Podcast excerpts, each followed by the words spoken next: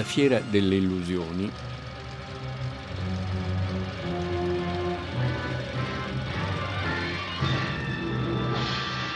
La fiera delle illusioni è un film della 20th Century Fox del 1947, è un noir, più noir che melodramma, tratto da un romanzo di un tale William Lindsay Gresham che è stato pubblicato in Italia perché io l'ho letto, l'ho avuto per le mani e si chiama Nightmare Alley, il vicolo dell'incubo. Diverso della Fiera dell'illusione, la Fiera dell'illusione è un titolo più banale, più normale. Insomma. Questo noir racconta una storia abbastanza terribile. Lo ha scritto, le versioni cinematografiche, un sceneggiatore straordinario, Jules Furtman, che è quello di Sternberg e di Marlene è quello che ha scritto Shanghai Express, che ha scritto Marocco, che ha scritto eh, i grandi film di Sternberg interpretati a Marlene Dietrich, che non sarebbero stati film così mitici se non ci fosse stato dietro uno sceneggiatore come Furtman. Nel dopoguerra, 1947, questo romanzo viene acquistato dalla Fox e affidato a Jules Furtman su pressione di Tyrone Power, attore allora in testa a quelli che facevano incassare di più. Però Tyrone Power, che era stato il belloccio, aveva cominciato verso la seconda metà degli anni 30 con i Lloyds di Londra, poi aveva fatto Jesse il bandito, Il segno di Zorro, La grande pioggia, Il cigno nero, Il figlio della furia, un sacco di film di enorme successo, era l'attore che faceva incassare di più il cinema americano. E aveva fatto anche un film, lo ricordo perché è un ricordo della mia infanzia, mitico, Sangue Arena di Ruben Mamoulian in Technicolor con Rita Hayworth che era la mala femmina e Linda Darnell che era la moglie fedele. That's good. Very good. Ah, la grande coppia di quel film era Tyrone Power e Rita Hayworth e io in quei tempi da bambino venivo spesso a Roma da dei miei parenti in borgata e mia zia Bidella parlava di Tirone povero e Rita rivortete. C'era questa abitudine di storpiare i nomi stranieri perché noi con l'inglese, ancora io adesso, ma insomma non, non eravamo veramente portati, ne sapevamo poco, quel poco che avevano introdotto gli americani e gli inglesi liberando l'Italia. Tirone povero era il divo numero uno, un belloccio, Ovviamente nessuno sapeva se era bravo o no, perché faceva bene le sue, no? Ichico diceva che gli attori sono come bestiame, li metti lì, li usi come se fosse la faccia di un cavallo, non, no? E Tyrone Power era la sua avvenenza, la sua capacità di... Poi da vecchio è diventato un grande attore, c'è un film per esempio di Billy Wilder, Testimone d'accusa, tratto da Agatha Christie, dove lui è più bravo di Marlene Dietrich e di Charles Lawton. Lui è il cattivo. Leonard, don't leave me! Don't, Leonard, don't! Pull yourself together. They'll have you up here for perjury. Well, don't make it worse, or they'll try you as an accessory. And you know what that means. I don't care. Let them. Let them try me for perjury, or an accessory, or... Ready? Or better yet, let them try me for...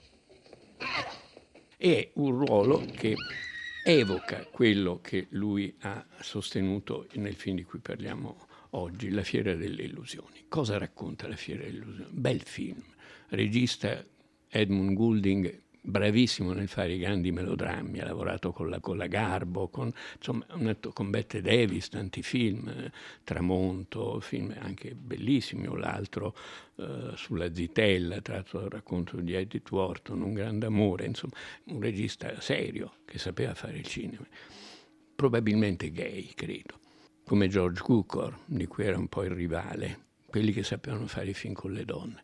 Qui fa un film con i maschi non è un melodramma classico, è un noir. È un noir che racconta una storia atroce. Comincia nei baracconi di fiera, in un Luna Park, dove ci sono le attrazioni. C'è la cosa più orrenda, è, è Geek, un uomo che è una specie di di rana in una fossa a cui tirano dei pesci vivi e lui se li agguanta, se li mangia, un uomo tornato mostro che presentano come uno che ha un corpo di uomo ma un cervello di animale. What's the boss been razzing you about? We're just asking him about that guy that does the geek business. That's always a sore point in a carnival. Why? Geek is one of our biggest draws, but a lot of performers won't work a show that carries one. I can't understand how anybody could get so low. That can happen. I want to thank you, Zena.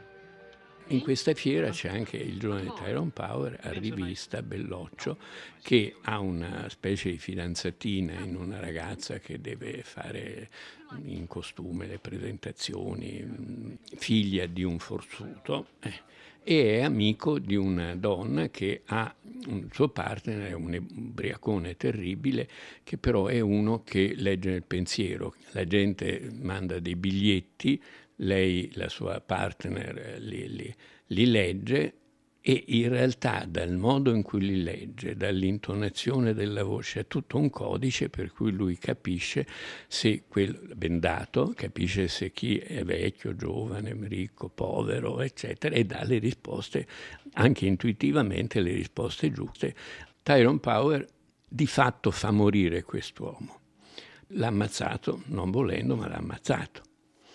Tyrone Power a rivista, frenetico, si fa dare il codice di questo linguaggio tra lei e il marito bendato che indovina. No?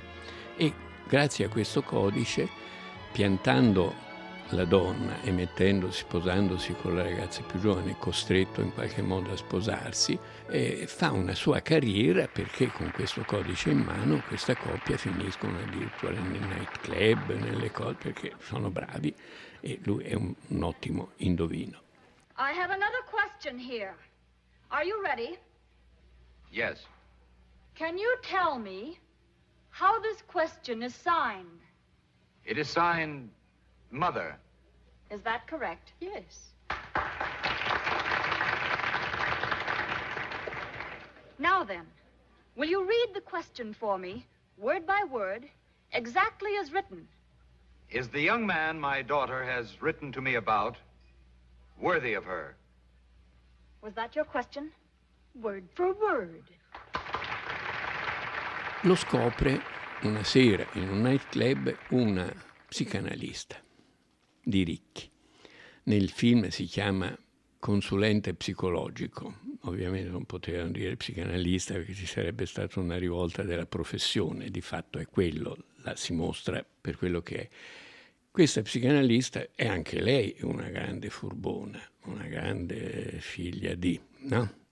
Si mettono insieme questi due per fregare i super ricchi, ricchi super ricchi. Lei sa i loro segreti da analista, capito? E lui lavora con queste cose per fregarli, fino al punto in cui però, e questa è la scena più devo dire, più coraggiosa, anche più assurda del film. Il suo mortale nemico è un avvocato di ricchi, lui scopre attraverso la psicanalista che questo ha avuto una figlia, una moglie, non ricordo, morta giovanissima, dal cui ricordo ancora straziato, fa fare a sua moglie, alla giovane sposata nel Luna Park, eh, la veste come una signora o signorina d'altri tempi e in una notte in un boschetto, porta l'avvocato dei ricchi e questo vede a distanza l'amore della sua vita, la tragedia della sua vita e quindi si mette in ginocchio, prega insieme, insieme a Tyrone Power che spietatamente,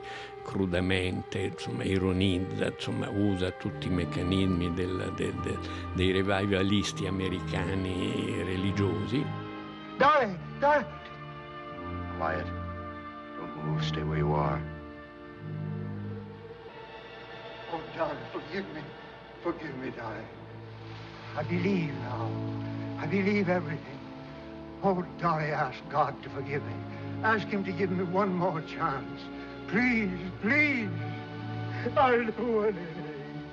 What right have I to ask for mercy? È solo che la ragazza, sua moglie, non resiste. No! No! E si svela e quindi è la fine, per lui è la fine. La psicanalista lo truffa, gli deve dei soldi, non glieli dà, eccetera. Insomma, lui finisce alcolizzato, finisce tra i mendicanti e alla fine trova lavoro nel Luna Park esattamente come all'inizio del film si è visto nell'edizione che circola adesso la Fox tagliò questa scena, io l'ho vista con la scena integrale in una, in una cineteca in Francia.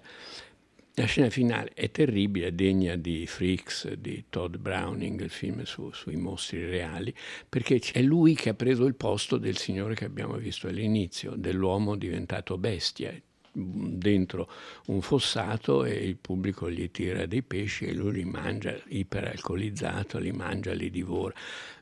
Arriva, finale voluto dalla Fox, arriva la sua ex sposa e lo salva, lo rimette in circuito, insomma, lo, lo, finale positivo, finale lui si ravvede, eccetera, eccetera. In realtà il vero finale è una delle scene più atroci del, della storia del cinema americano e devo dire Tyrone Power impose questo film perché tornava dalla guerra credo sia stato anche decorato. Era l'attore più famoso di Hollywood e quindi forse più famoso del mondo. Quando nel 47 o 48, un anno o due dopo questo film, venne in Italia, si sposò in Italia con Linda Christian. Ricordo le prime pagine dei giornali, c'era l'enorme foto di questo matrimonio in, nella chiesa di Santa Francesca Romana ai Fori Imperiali una cosa in cui c'era la stampa di tutto il mondo, era, non c'era ancora la televisione, però la radio mandò la diretta, mi ricordo, insomma, una sorta di delirio pubblico perché il divismo allora era, provocava anche questo tipo di fenomeni. Tyrone Power dovette scendere a patti con la Fox perché questo film fu un fiasco clamoroso costato anche molto, un film molto ambizioso, molto ben fatto, professionalmente ineccepibile, però non funzionò perché il pubblico lo rifiutò. Non voleva vedere Tyrone Power in un ruolo drammatico, tragico e addirittura peggio che drammatico, tragico, in un ruolo con un finale così bestiale, tra virgolette, no? con una cosa così, così tremenda gli elementi di curiosità del film, a parte la perfezione della messa in scena di Goulding, sono proprio questo rifiuto netto delle convenzioni del genere. Qui siamo melodramma, mm, si sfiora il fantastico, eh, c'è il poliziesco, in qualche modo il giallo, diciamo, il giallo, crimine, eccetera, eccetera, ma soprattutto c'è un, un eroe negativo, totalmente negativo se non fosse per il finalino, la, la carriera di, di, Tyrone Power nel corso del film è una carriera abominevole, nell'abominio, lui frega tutti, è spietato con tutti e mostrare anche il mondo dei ricchi attraverso la psicanalista mascalzona, e, l'insieme è un insieme molto cupo anche sul, sulla società americana. Insomma, è l'aspetto malsano, quello che non si vede, che viene, che viene fuori, no? fino alla mostruosità della scena finale.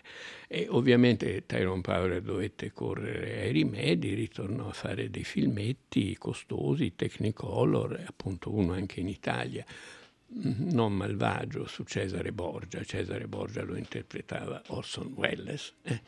e in cui lui invece era l'elemento ambiguo, positivo, negativo, eccetera. Girato tutto a San Marino, che si chiamava Il Principe delle Volpi. Ecco, ritornò nell'ordine, però non gli funzionò più come prima. Come dire, eh, questo film gli cambiò radicalmente la carriera, non fu più l'attore numero uno o uno dei primi 3, 4, 5 eh, che portavano denaro a Hollywood e cominciò una lenta vecchiaia precoce, diciamo.